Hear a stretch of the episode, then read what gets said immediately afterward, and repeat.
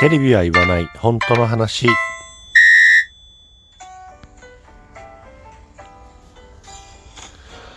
この番組は私智之が政治経済社会問題などなど自分の思ったことをぐだぐだとおしゃべりする番組です。何かしら皆さんの気づきだったりとか考えるきっかけになれば幸いです。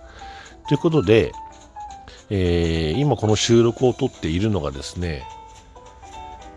9月の17日金曜日の20時午後8時頃ですねで本日、えー、9月17日の22時から、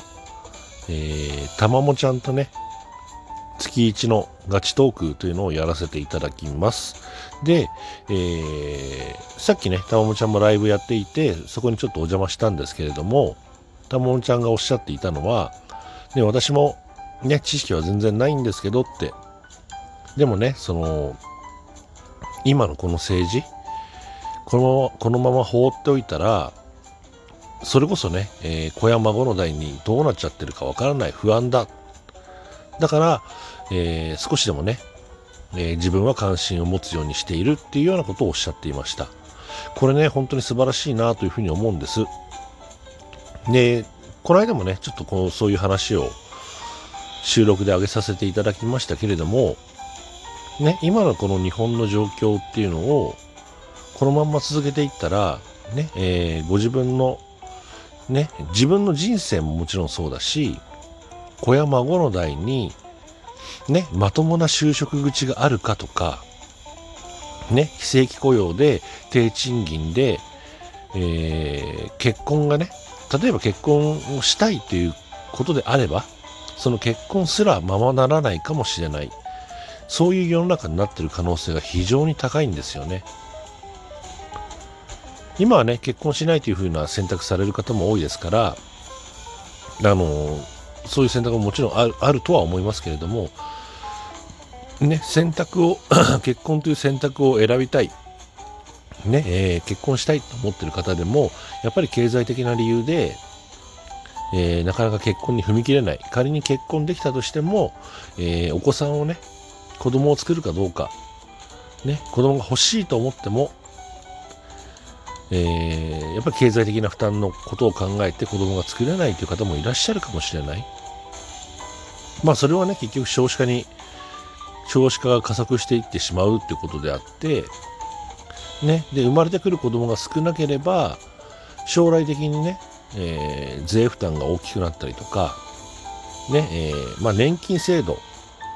なんかもよく言われますよね。若者2人で、えー、お年寄り1人を支えなきゃいけないみたいな。ね。まあ、実際そうそういう問題っていうのは僕がねこの収録で散々語ってきているように、え国がねお金を作れる国がお金を出せばいいだけの話なんだけど今現段階の世間一般的な常識っていうのは税財源論にとらわれていますよね。税金、えー、みんなから集めた税金で国家を運営してるんだみたいなそんな、えー、財源論にとらわれているのでその理屈で考えるとね、えー、税金を納める人が少なくなればそれだけね、国の税収っていうのも下がっちゃうわけですからその分ね、えー、国の運営が苦しくなってくるよねっていう話ですよね。で本来はその子供がたくさん生まれてきて労働人口も増えて税収も増えていうような右肩上がりのような成長が望ましいけれども今の日本はそういう状況ないってことですよね。でそういうふうに尻つぼみというかね自利品というかそういう国家の中に僕らは今生きていて、これから10年後、20年後、ね、えもっと言えば50年後、100年後、ね、えー、もし仮に僕らが全く政治を見ていなくて、政治に物も申さなくて、決められたことに粛々とね、ただただ黙って従うっていうような国民だったら、ね、おそらく、えー、消費税なんかはもう50%とか いっちゃってんじゃないかなと思いますね、本当に。だって、今現段階だって その経団連は19%まで上げろっつってんだよ。で、えー、政治はそれを、その要望を飲もうとしてるんですよ。経団連は、えー、たくさん献金もしてるね、お金を政治家にあげてるし、票も上げてると。だから俺らの言うこと聞けよっていうふうに経団連とかね、そういう、えー、お金持ちの方々は言うわけですよね。で、政治家もそれに逆らえないから、そうですね、分かりましたってことで、ね、僕ら庶民のことは置き去りで、えー、票とお金をくれる人のところになびいちゃう。それも当たり前ですよね、逆に言ったら。ね、一銭も払わない。ね、あなたが仮にお店をやっていたとして、一銭も払わないような人に、商品出さないですよねって。ね、チップも弾んでくれて、ね、たくさん料理頼んでくれて、まあ料理屋さんって言って設定だけど ね、そういう人にサービスを良くするっていうのは当たり前の話だよねってことになるよね。だから僕らっていうのは、やっぱり投票に行ったり、政治に関心を持ったり、ね、えー、変なこと言ってる政治家さんは落としますよって、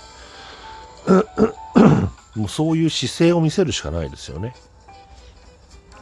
そうすると、あ、ね、えー、庶民の方々に逆らってしまっては、僕のね、僕はもう次の選挙で受からないかもしれない。いうようなプレッシャーをかけなければ政治家は絶対言うこと聞かないですよ。実際にねだって、えー、お金と票をくれてるのはお金持ちとかね大企業の方々なんだからね、えー、お金もない僕らがあ対抗するには票をね選挙に行ったりとか政治に参加するっていうことでしかあの戦えないですよね。だそれを考えると、ね、えー、政治に対して、なんていうの、ちょっと霊障系っていうかね、冷たい笑い、霊障系とか、ね、よくわかんないて、えー、遠ざけちゃってるような人っていうのは、まあ、政治家からすればね、まあいい、逆にいいお客さんなんですよね。だってね、お金持ちとか票くれる人に、どんなに有利なように政治を進めて世の中を変えたって文句一つ言われないんだから。逆にね、えー、いろんな人がよく言いますけど、ね、もう選挙に来ないでも寝てて寝ててほしいみたいな どうぞどうぞ家でごゆっくりされてくださいと。もう選挙なんか来なくて全然いいんですよと。まあ、そんな感覚だろうなと思いますよね。逆にその票とお金をくれる方々にはどうぞどうぞこちらいらっしゃってくださいと。ね、えー、受からせてくれたならば、えー、またね、あなた方にサービスをしますよ、みたいな、そういうことだよねって。だから本当にね、今日たまもちゃんとお話ししますけれども、えー、知識がね、あるとかないとか、そういうことじゃないです。やっぱりその参加することに意義があるってね、それこそオリンピックじゃないけど、ね、参加することに意義があるし、関心を持つことに意義がある。ね、特にこれから、えー、11月ぐらいには、えー、衆議院選挙っていうね、大きな選挙がありますから、それに向けてね、えー、ぜひ一人でも多くの方に、えー、興味を持っていただきたい。そしてね、えー、知識がなくても、え、何が問題かわからない。っていう方でも、どっから手つけたらいいか分かんない。っていう方でも、ね、え、政治ってそもそもだってどうやって理解していいか、そのね、え、基準とかも全然分かんないしっていう方でもね、逆にそういう方々にこそ、僕とね、とももちゃんの話を聞いていただきたいな。っっていうふうに思いますし、ね、えー、知識は全くないけれども、ね、何が分かんないかも分かんないけど、それでもね、えー、話してみたいね、何がわかんないかわかるかもしれないから、ちょっと教えてほしいみたいなね、そういうスタンスでも全然いいんです。あの、僕とね、ぜひあのコラボをしていただきたい。もう気軽にね、コメントでもそうだし、コラボでもそうだし、何でもいいんです。なんかね、何かしらコミュニケーションを取れたりとか、えー、参加していただけるような形であればいいなというふうに思っています。ね、たももちゃん自身が そうやってね、政治に対するハードル下げますよっておっしゃっていただいてるんで、もう僕はとても嬉しくて、そのたまもちゃんの気持ちにね、乗っからせていただくような形になるんですけれども、ね、たまもちゃんだけじゃなくて、えー、他の方々、ももしね、少しでも興味がある、もしくは、えー、今のこの状況って何かおかしくない？とかね、思う方がいれば、あお気軽にね、ご連絡をいただいて、えー、コラボなり、えー、コメントで、え、ご意見伺うなり、ね、何でも結構です。何かしらね、えコミュニケーションを取っていきたいっていうふうに思っております。